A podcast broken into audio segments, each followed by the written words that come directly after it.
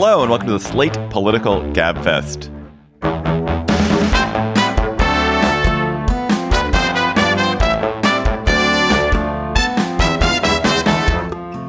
December 1st, 2022, the Is Anti-Semitism Back edition.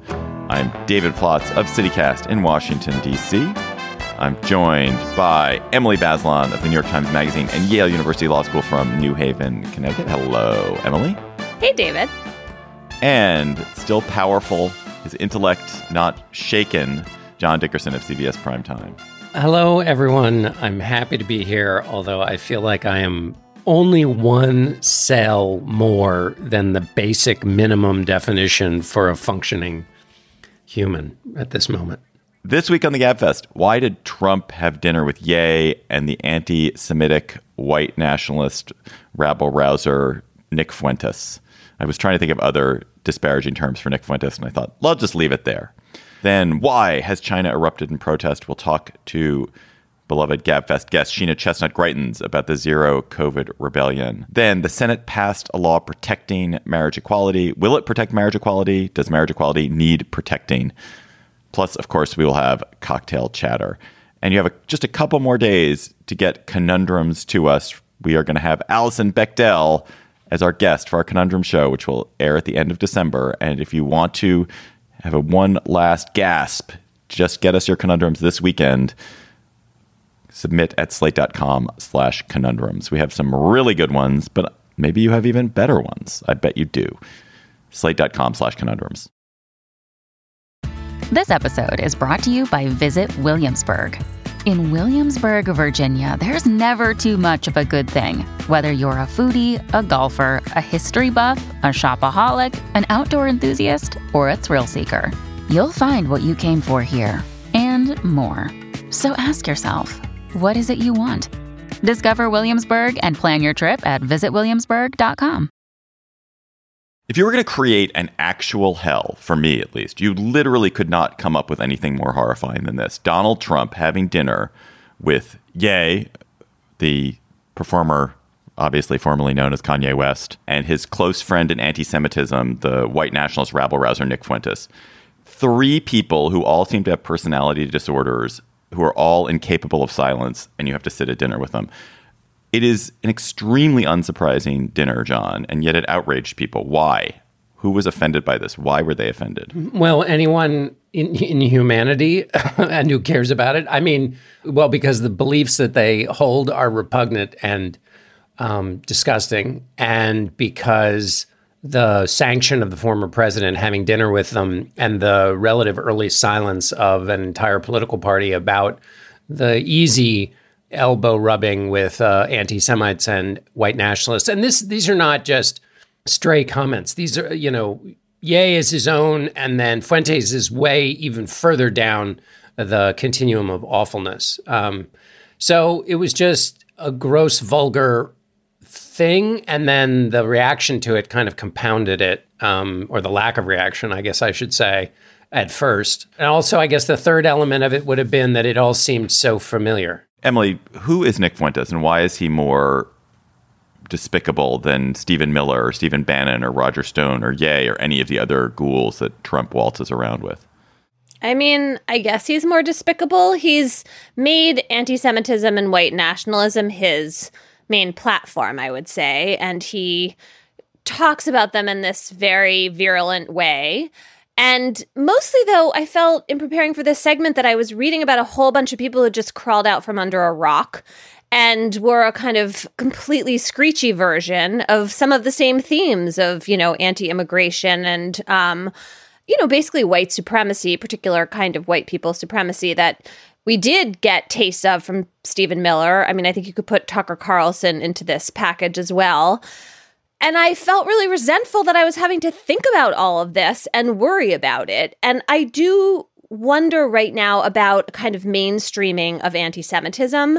You know, my general feeling about anti-Semitism as a Jewish person in the United States is that it's not the main or a main ill that we face right now, that Jews are in a fairly comfortable space for the most part in the U.S., and I get uncomfortable with overemphasizing it because I worry that more disadvantaged groups are more deserving of that kind of attention. And I don't like Jews kind of taking up too much of that space. And sometimes it seems a little like paranoid to me, but I'm starting to revise my views on this because I'm starting to feel like we really are having a creeping into the mainstream discourse, these ideas that are responsible for many, many people's deaths and, you know, other suffering over the centuries. And, you know, some historians and political scientists are starting to compare the rhetoric to 1930s Germany.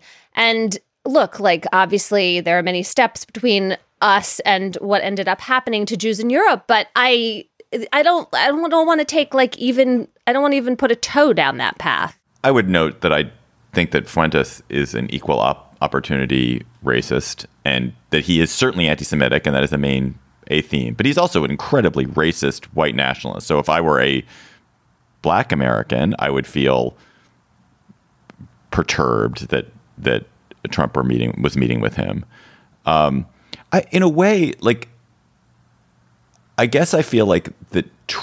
It's Trump's meeting with him that is the story, right? Fuentes has been around. He's been traveling around with Ye for Ye's purported 2024 presidential campaign. And so it's not that Fuentes has been invisible. Fuentes has been around. And it's that Trump meets with him. And I kind of feel like actually Trump meeting with him is a sign of Trump's incredible weakness. That Trump, when Trump was president and even when Trump was running, he winked a lot at these people. He was absolutely winking at them, and he welcomed them because he would welcome anybody. But he didn't have them in the room. I think his daughter, who is Jewish, probably tempered some of those worst instincts. And I think they are in the room now with him because he's so desperate for accolades and appreciation. He's not getting them from his usual sources because he's just not as popular in the Republican Party as he was 6 months or a year ago. And that's, so in a way, I feel like this is desperation from Trump rather than it reflects some surge of Fuentes. This looks like the first step in a familiar path to normalization, which gets back to your point, Emily. And normalization doesn't, we saw it happen. I mean, Donald Trump ran for president in 2016 on the lie that Barack Obama was not born in the United States, which is like straight up out of Jim Crow racist, there must be some trick to why you're succeeding if you're a Black person in America. You must be cheating somehow. I mean, that's just straight up from the racist playbook. And then in 2016, Trump said that he couldn't be judged fairly by a judge of Mexican heritage, which Paul Ryan said was a textbook case of racism. Mitch McConnell said that Trump's seeming ambivalence about David Duke and the KKK was reprehensible. And yet Trump got elected. So all those things were normalized. And the next step in normalization is when groups are demonized, you get free-floating unstable people take matters into their own hands and start committing violence on these groups that are being targeted by some of these voices. But I guess I would say, John, that we've already passed that stage. Like, when you think, I don't think that the Fuentes meeting represents a further normalization. I think we've already seen violence against Jews, violence against immigrants, the demonization of Mexican Americans that Trump practiced. I would argue normalization is an ongoing process. It is refreshed by the continued acquiescence by people who know better, and it's both specifically continually normalized in this context, and then more broadly, it normalizes the idea that there are no rules, that racism, sexism, anti-Semitism, treason against the country, they're all just like can be defined down. I mean, this week we had the leader of the Oath Keepers sentenced for seditious conspiracy for doing something the Republican Party called legitimate political discourse. That's another kind of normalization. So it's both the specific normalization, which keeps getting refreshed, and then the more broad normalization, which is if Donald Trump does it, we rally around him because we must protect him and because he's the center of this party. So I think I think it gets refreshed. But I guess I don't feel like that what's happened with Fuentes is a refreshing of it. I feel like it is that it that it is signaling that Trump is a more troubled and peripheral figure in the party. Otherwise, well, I guess we don't know that yet, right? Like, you're jumping a few steps called the primaries, and the voters haven't weighed in, and he still polls well among Republicans. So I feel like you're assuming some facts that we don't know to be true yet. If I was sure that he was off to the margins and was about to get, 5% or 10% of the Republican primary vote, I would share your confidence. But we don't know that, right? And also, I think we don't know necessarily the power he still has among those who both follow him and then seek to take action when they feel like he is being thwarted. I mean, so that when Trump does these things and when there is no sanction, then like this free floating energy gets out there, which I think we've seen has, can be very dangerous. And it's not just Trump. It's all the voices in this category. And one more thing just about the particular tropes of racism, anti-Semitism, anti-immigrant. They're following the incredibly well-worn grooves of how you other people, right? The Jews are the powerful ones who are accused of having control in this various way. Other groups are seen as like bad because they're taking jobs or they're downtrodden or all the usual bad racist ideas. And it's just depressing to see that having another moment in the culture in which we have to think about all of that and that it gets attention. There's no way to cover this without explaining who Fuentes is. And then you have to reproduce some of his views and, along with the other cast of characters he travels around with. And Ye is his whole own problem, right? I can't tell what his mental state really is, how much to hold him responsible for what he's doing. But he's a huge, huge star and he's saying these terrible things. And the notion that nobody is listening to him and it doesn't matter, I just doubt it. What do you guys make of a few Jewish Republicans who've been staunch Trump supporters because of generally his extremely pro the right wing in Israel policies, saying slightly more critical stuff this week? Did you feel like there's an actual fissure there, Emily? I mean, it seemed like pretty weak tea to me. And I think the people who have been willing to go along with this from the beginning are a little more likely to try to peel back because Trump does seem to be less powerful and they have less to gain from their point of view in terms of pro-Israel policy. But it was always a bargain with the devil. And, the fact that they stuck around for so much of it, it just is already such a problem. Of course, we do bonus segments on the GabFest for Slate Plus members. You can become a member by going to slate.com/GabFest+. You get so much with your Slate Plus membership, including member-exclusive episodes and segments from us and other shows like Slow Burn, which is Apple's podcast of the year, Slow Burn was, and Amicus. And you get no ads on any podcasts and unlimited reading on the Slate site, as well as the satisfaction of supporting Slate's journalism. Today, our bonus segment is going to be about the challenge at the Supreme Court to the Biden administration's policy on enforcing immigration law. The Biden administration had a new policy to enforce immigration law, and it's been challenged. And now the Supreme Court is weighing that challenge. Go to slate.com/GabFest+ to become a member today. This episode of the GabFest is brought to you by Aura Frames. Are you looking for the perfect gift to celebrate the moms in your life? Aura Frames are beautiful Wi-Fi connected digital picture frames that allow you to share and display unlimited photos. It is super easy to upload and share photos via the Aura app. And if you're giving Aura as a gift, you can even personalize the frame with preloaded photos and memories. Aura Frames, in the notes that I have here, says moms like Aura Frames. I'm here to tell you that is the truest statement in the world. I gave my mother an Aura frame. She absolutely loves it. She's also always hectoring me to keep adding new photos to her Aura frame so that she's got great new photos every week. So think about giving your mother or grandmother or aunt or sister or friend an Aura frame for Mother's Day. It was named the best digital photo frame by Wirecutter and selected as one of Oprah's favorite things. Aura frames are guaranteed to bring joy to moms of all ages. And right now, Aura has a great deal for Mother's Day. Listeners can save on the perfect gift by visiting auraframes.com to get $30 off plus free shipping on their best-selling frame. That's AURA frames.com. Use code GABFEST at checkout to save. Terms and conditions apply. It's time for today's Lucky Land horoscope with Victoria Cash. Life's gotten mundane, so shake up the daily routine and be adventurous with a trip to Lucky Land. You know what they say, your chance to win starts with a spin. So go to LuckyLandSlots.com to play over 100 social casino-style games for free for your chance to redeem some serious prizes. Get lucky today at LuckyLandSlots.com. Available to players in the U.S., excluding Washington and Michigan. No purchase necessary. VGW Group. Void or prohibited by law. 18 plus. Terms and conditions apply.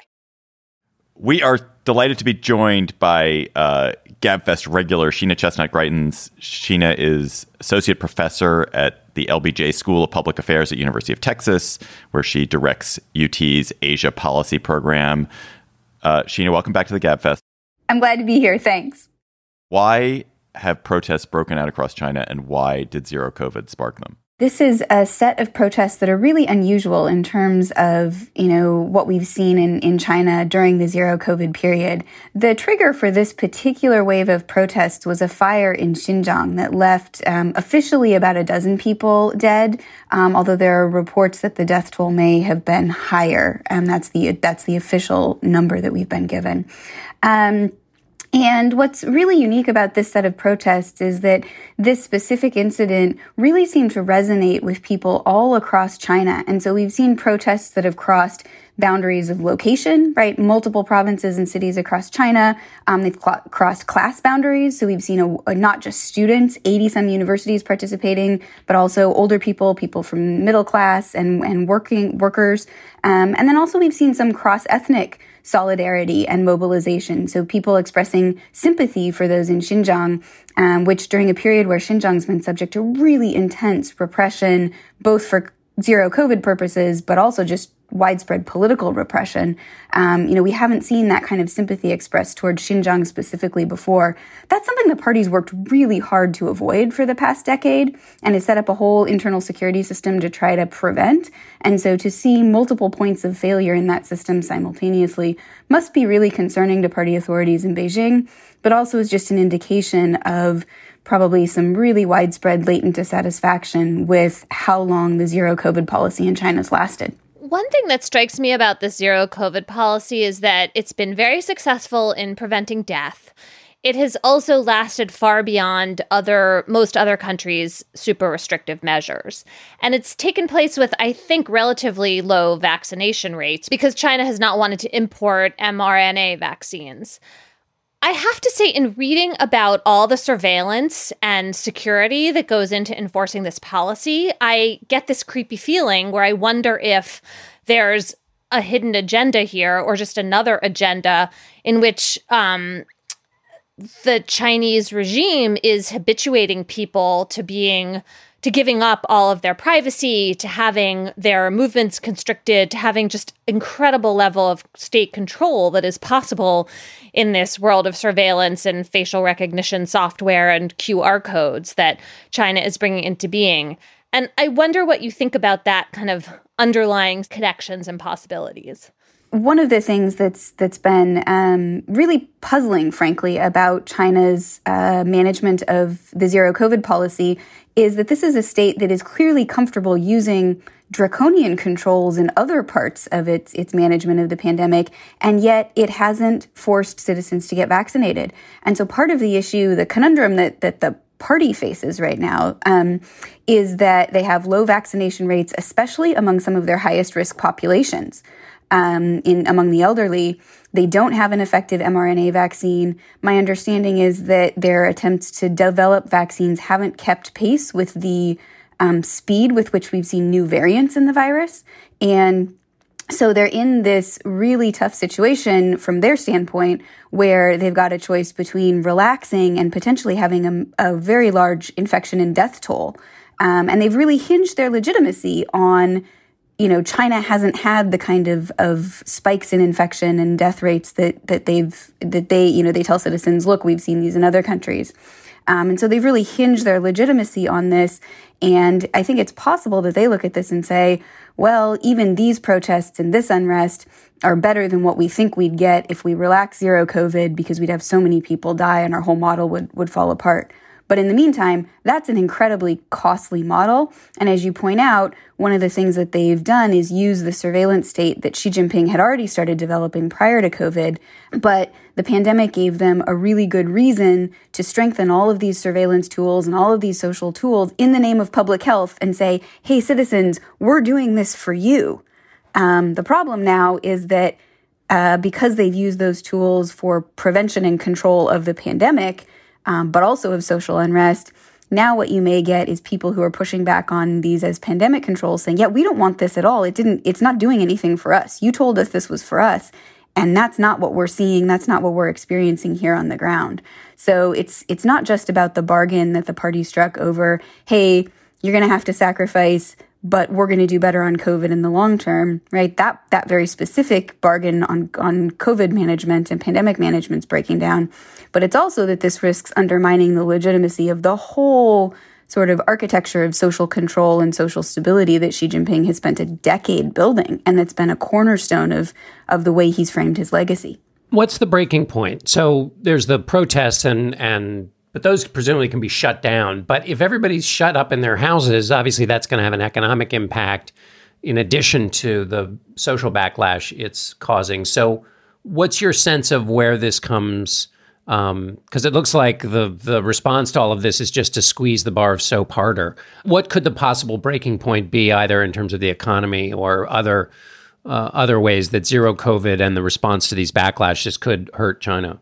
You know, to be honest, I think the party state will probably make it through this, and the security apparatus will probably make it through this. The tools that Xi Jinping has developed for prevention and control, which is their sort of catchphrase, both for pandemic management and for managing domestic instability and protest and unrest.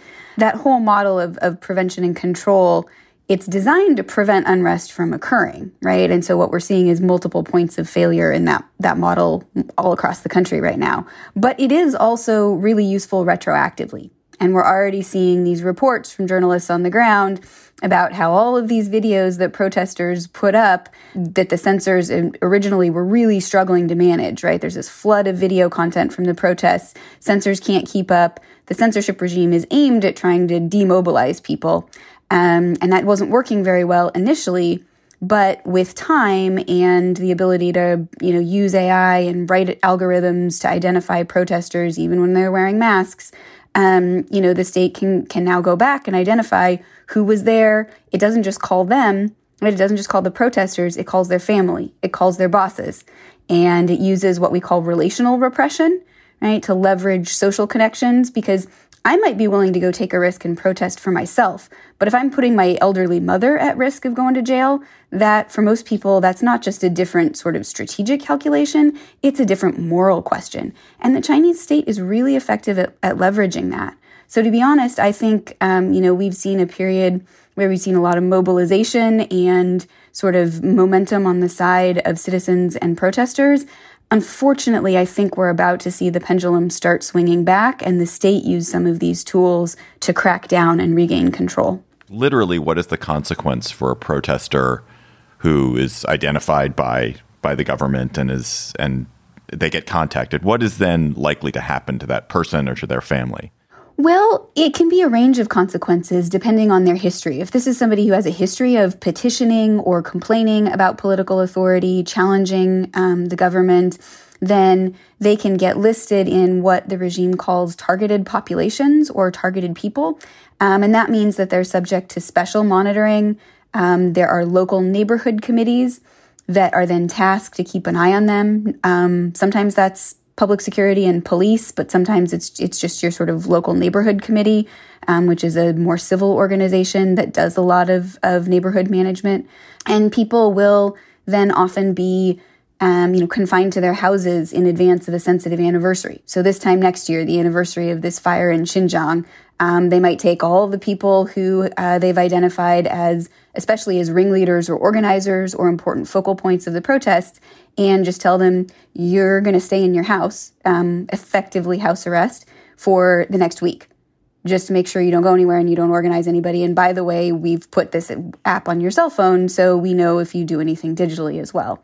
So that's probably the likely consequence. For people who are really involved in leading or organizing, there could be more formal charges.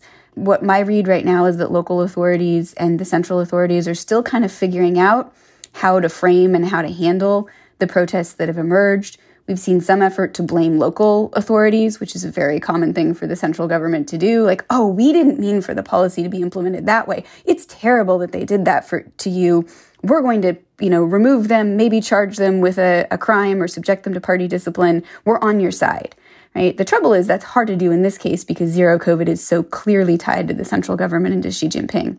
But in the meantime, what I would expect is certainly some pretty stringent monitoring of people who are involved, and especially the organizers of anything, and maybe some more severe consequences like charges or imprisonment. I find all of this so chilling. And then there are these images of people holding up blank sheets of paper as a way of protesting censorship, but also trying to protect themselves, or chanting or saying in protest, "I'm not saying anything." There's a kind of voicelessness or an effort to have a voice without voicing the specific complaints, or at least going beyond the zero COVID complaints. And it just makes you feel like there's so much sheer power behind this regime, and that it just must be so costly to people to be part of these protests. It feels like such a difficult position to take in China, even if, as you're saying, the state hasn't completely worked out what all the consequences are going to be. It just seems so unlikely that people will be able to really shake the regime, although maybe they will get some changes to zero COVID that could provide some relief. Is that right? I mean, is that how you see these protests? Yeah, I think this is a really sobering display of the state's ability to be arbitrary in its authority in a way that has profound impacts on people's lives, up to and including, people dying in an apartment fire, or all of the costs of being confined to your apartment for weeks at a time, the economic cost that this is exerted on the Chinese economy, which has lots of implications for ordinary families and ordinary people in China. In terms of the protesters holding up blank paper and the sort of back and forth that we've seen of trying to protest in ways that will be harder either for censors to identify or for police to get upset about, there's a long tradition in China of kind of this cat and mouse game of putting up memes that will get around censors. For a while, people used, images and pictures when text was more heavily censored. As the algorithms have gotten better at figuring out how to catch pictures that are politically inflammatory or provocative, they use homonyms and double meanings, which the Chinese language has a lot of and can really facilitate. So there's this long, rich history of protesters and people sort of mocking state authority or making jokes about those in political power or political policies, but trying to do it in a way that's not going to bring heavy consequences down on them. And so in some ways what we see is just a testament to the ingenuity of the Chinese people, right, time after time. And, one of the things that I appreciated was there's this video that was making the rounds of somebody saying, well, we have to be careful that this isn't something that foreign forces are doing to destabilize China. And, the protesters said, like, what foreign forces? We can't talk to anyone outside of China. We can't leave. You talking about Marx? Are you talking about Lenin? Like, what foreign forces? Come on. And just the pushback in that, sort of socialist context was very clever and also very poignant, because that's one of the state's sort of go-to moves, is to blame any popular dissatisfaction on foreign instigators. And this is one of the first times I've seen protesters explicitly say, yeah, no, that's not what's going on here. We're just not happy with the policy. But you're right. I think it's very easy to measure the impact on growth and the way that the Chinese economy has paid a price for the zero COVID policy. It is, I think, harder to see the impact on, just ordinary human life. We do see it in people seeking to leave China. There is some data on that, but that sort of intangible and personal loss, is that human cost, is harder to measure, but I think very real, and that's part of what's bringing people out into the streets. Sheena Chestnut Greitens of the University of Texas, thanks, as always, for coming on the Gab Fest. Thanks for having me. The Respect for Marriage Act passed a procedural vote in the Senate with more than 60 votes, and it will presumably pass an actual vote in the Senate and presumably then also be affirmed by the House, which needs to deal with it, the lame duck Democratic House, and it will be signed by President Biden, one presumes. The law, if it passes, does a couple of things. First of all, it repeals the Defense of Marriage Act, the law that barred same-sex marriage back in the 90s.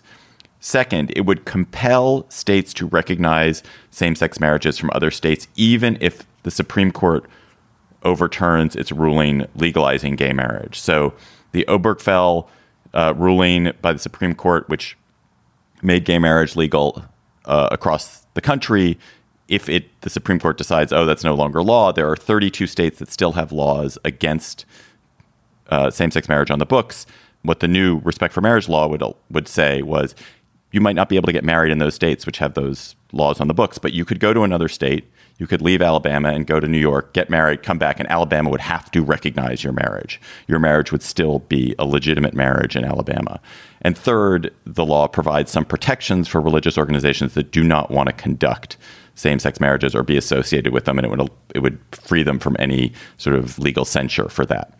So is this law a moral triumph or a cowardly, weak capitulation to the Supreme Court and to religious zealots? Emily? I'm going to go with moral triumph. I mean, there are aspects of this law that are a political compromise. As you just laid out, the Congress is relying on the full faith and credit clause in the Constitution and kind of emphasizing that and saying that states must recognize each other's marriages rather than requiring all 50 states to perform same-sex weddings and grant licenses for them. I think what's super important about this is that lawmakers will vote for this right. It will not be one that we merely rely on the Supreme Court for. And I've been thinking about this a lot within the context of abortion. If you just have one part of our separations of powers that you're relying on a right for, that can turn out to be weaker than you thought. And you never go through the process of democratically elected representatives taking a vote, explaining why they support this, building a kind of more participatorial sense of democratic decision-making around an important change in American law and practice. And this accomplishes that from the point of view of Congress. And the fact that you have 11 or so dozen Republicans going along with this and voting for it is also really important as a show of bipartisan support. So for all these reasons, I think it's important.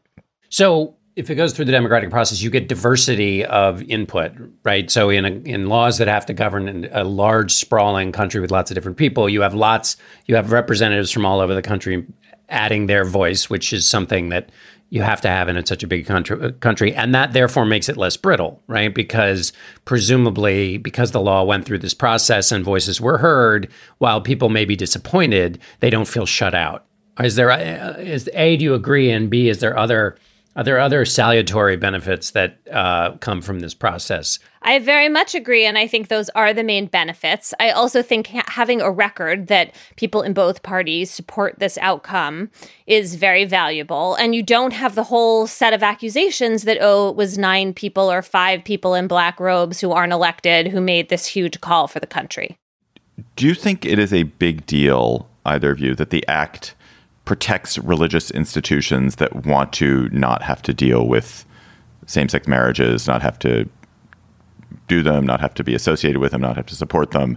And it basically protects them from any legal punishment or lawsuit. This would not be tolerable if we were talking about interracial marriage. You could never pass a law that said you can't do this for interracial marriages. But is this I'm not reasonable, sure that's true at all. You think you could pass a law that said churches don't have to do interracial marriages? I think a nonprofit, well, it's a little complicated because there is one ruling. A religious nonprofit couldn't have to serve interracial couples? I think that religious organizations have a very strong freedom of religion, religious liberty claim that kicks in these cases. Now, there is one precedent in which a religious school lost its tax-exempt status for having rules against interracial dating, if I'm recalling that case correctly. Bob Jones, yeah. So you're probably right. And I think also it would be politically intolerable, or at least you might be right. But with this Supreme Court and how strongly it supports religious liberty principles, it seems to me that in the context of same-sex marriage, if not really anything goes, that churches, synagogues, mosques, etc. already have this right, essentially. Right. And so I don't think this is a big deal at all. So it's about a reality. Yes. And also, just thinking, if you're an activist in life and you want change, don't you want a world in which more of the change comes as a result of legislation than through Supreme Courts? I mean, I think there's a lot of reason to think that you're right about that. And it's been a great insight of the same-sex marriage movement for 25 years, right? I mean, the first ruling was in Massachusetts. It was the Massachusetts Supreme Court, not a federal court. Then you have a mix of state court rulings, state ballot initiatives, state legislation, and federal court rulings. And all of that lays the groundwork for Obergefell. Obergefell doesn't just, like, come out of nowhere, and I think it was really important. This is a very former President Obama point to be making. He was interested in this idea that social change should come out of the democracy more than the courts. And I always think about him in this context because, you know, he went to Harvard Law School. Like, he understands all the reasons why courts often get kind of lionized in legal settings when there are lots of people who in law school who care about the courts. And then as someone who, you know, was an organizer, I think he really, in a lot of ways, saw the value of this kind of change as being better. But Emily, am I... You just gave a little pocket history of that, but my memory of that was that almost, and you can correct me if I'm wrong, that almost every one of the moves that made gay marriage more legal in more states was court. Well, actually, no. There was legislation passed by several states, including New York, Delaware, New Hampshire, Vermont. There were ballot initiatives that passed before Obergefell in Maine and Maryland in Washington. And then state court decisions in states including Iowa and New Mexico and New Jersey. So you saw all the branches of government and all parts of our federal system involved in legalizing same-sex marriage before the Supreme Court stepped in. Can I also, from the conservative point of view, still ringing in my mind is the history of being in the Roosevelt Room when George W. Bush announced in 2004 that he was going to promote a constitutional amendment to protect marriage, as he said at the time. In other words, a constitutional amendment making same-sex marriage unconstitutional, which there's this position that, that unless... Republicans support the marginal rights issue of the moment. Nothing in the past can be described as having changed for the Republican Party. But it is notable that from 2004, you have a leader of the Republican Party offering this constitutional amendment, and now you had 12 Republicans in the Senate voting for this. That's a change. And obviously also the change for the Democratic Party. I mean, the Defense of Marriage Act won 342 to 67 in the House and was obviously supported by Bill Clinton. So anyway, just as a marker of cultural change. But if you're a conservative, don't you also want this to go through the legislature? If you were one of those ones who said we don't want people in black robes determining things, I was just thinking Marco Rubio during the summer when this was being debated said it was a stupid waste of time. And that might have been a political reaction. He might have thought they were bringing it up to hurt Republicans in the election. But if you're a conservative, don't you also want this to go through the legislature? I mean, it depends what kind of conservative you are, because you're really talking about being against judicial activism, we might say, or judicial supremacy, the idea of the courts playing the main role. And I would say that now that the Supreme Court is firmly in conservative hands, I don't hear so much about that anymore. Emily, do you think there's a real threat to Obergefell? I cannot imagine Kavanaugh or Roberts or even Gorsuch voting to overturn it. I don't think so.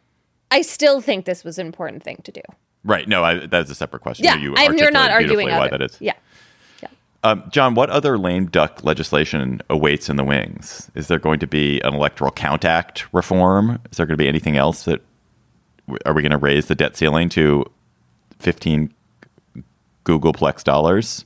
I can't remember where we are at this immediate moment on the Electoral Count Act because I just can't. But I think it depends... both that and your question about the debt limit, Matt, depend on how quickly they can come to an agreement about funding the government, because the longer that takes, the less time there is to do other things. And I would be surprised if they fix the debt limit question at all. But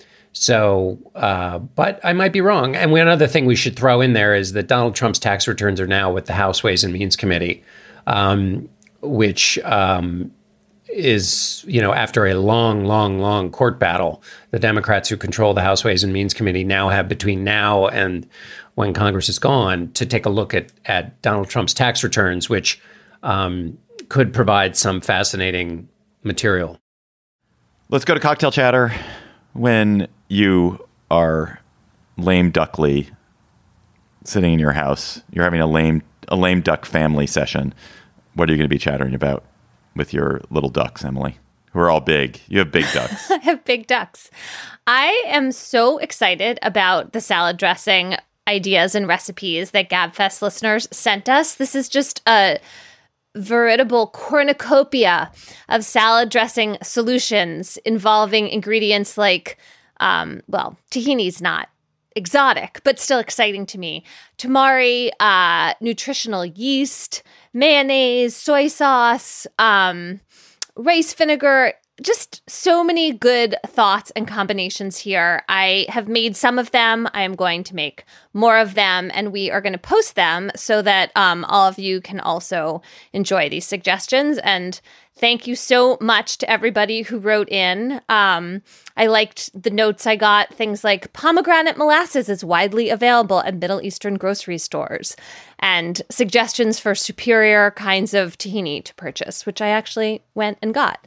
Anyway, enjoy. I am enjoying. New Haven woman, excited by tahini. Exactly. John, what's your chatter? My chatter is about a study that was done by, it's an article about a study in something called theconversation.com, which I enjoy. It's and it's written by two of the authors of the study, Darby Saxby and Magdalena Martinez Garcia. And what they studied was the question of whether men's brains change in fatherhood. There is established research that shows that mothers or pregnant mothers have their brains change. And what they wanted to check and see is whether men's brains change during fatherhood. And it turns out they do. And what it appears to be is that essentially this creates the new experience of having a child creates brain plasticity, and that's essentially a version of the same thing that happens when you take up a new language or learn a new instrument or take up quilting or something. Whenever you're trying something that's brand new, that forces you to develop new capabilities, your brain actually becomes more plastic and able to do those things. So childbirth apparently is in this category. That's really interesting. I wonder how you weigh that against the general exhaustion and fatigue that being a parent imposes on you, because exhaustion and fatigue make you brittle and make you less, your brain less agile and your mind less agile. And I wonder where those two things come into balance. You could look at the brain changes, which they study, the actual change in the gray matter of somebody who was had a child versus someone who's just sleep deprived. Yeah. But it might be the combination. I think there might be other research, David, that addresses the issue you're raising. A friend of mine was just talking about this recently and making the argument that this is an important support for a test of parenting in custody disputes or guardianship cases that involves the actual act of parenting as opposed to a biological connection with a child, because it shows the effect on, like, the parenting itself has these important knock-on effects. My chatter, first a quick one, just usual CityCast promo, which is we come to Madison. We have launched CityCast Madison, and we're doing a daily podcast in Madison, Wisconsin. Well, it's not quite daily yet because we're starting a little slowly, twice a week for now. But it's wonderful. It's hosted by Bianca Martin, who's just a ebullient delight. Please check it out, madison.citycast.fm. But my real chatter is about a really interesting op-ed in the New York Times by Nicole Eustace, who's a history professor at NYU. And it's about a treaty I'd never heard of, the Great Treaty of 1722. Emily, why are you cheering? Why are you raising your hands cheerfully above your head, Emily? It was a really good piece. And it's never heard of it. This isn't a treaty signed between the indigenous nations known as the, and forgive me if I don't pronounce this correctly, Haudenosaunee Confederacy and three British colonies in 1722. In Albany, New York, they signed a treaty about a murder that had taken place where a Seneca hunter was murdered by a pair of white fur traders, John and Edmund Catledge, two white fur traders. And the Indian tribes involved demanded restorative justice, and they also demanded that the killers go free, that they did not want the killers to die for having murdered one of their own. And it's a pretty complicated story. And also there's an interesting kind of cover-up because the British colonies never wanted the true story about what happened in these negotiations to get out. But it's an example of how restorative justice was woven into the fabric of this original treaty that the U.S. signed. And it's the oldest treaty that the United States still acknowledges. And it's just a fascinating story. You know, I'm worried that I don't promote my own show enough as I hear you mentioning CityCast. Do you want to say something? Have you gone to Madison this week? No, I haven't. But we are on Paramount Plus now, both live at 7. Yeah, there we live go. At 7. And in the news section, you can find us. Or you just search for John Dickerson or John. Listeners, you continue to send chatters to us. Really good ones this week. Woof. Great, great ones. You can email us at gabfest@slate.com or tweet them to us at @slategabfest. And something you're chattering about. And Richard Meadlicott has our chatter this week. Richard Meadlicott here from New Zealand. I was reading The Economist recently and came across an article that in these days of doom scrolling and cynicism about democracy, it was just uplifting. It was the obituary for Shyam Saraniki, aged 105, who was the first voter in independent India. It's a story about how he first voted all those years ago, following through many years and then finishing with his most recent exercising of democracy. So if you want a great story about positive things and about how important democracy is, then please find this story, and I hope you enjoy it. Thanks.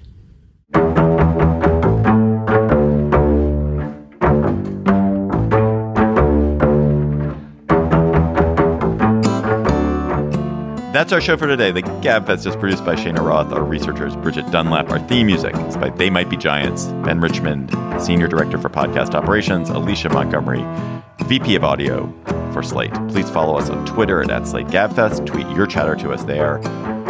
For Emily Bazelon and John Dickerson, I'm David Plotz. Thanks for listening. We will talk to you next week.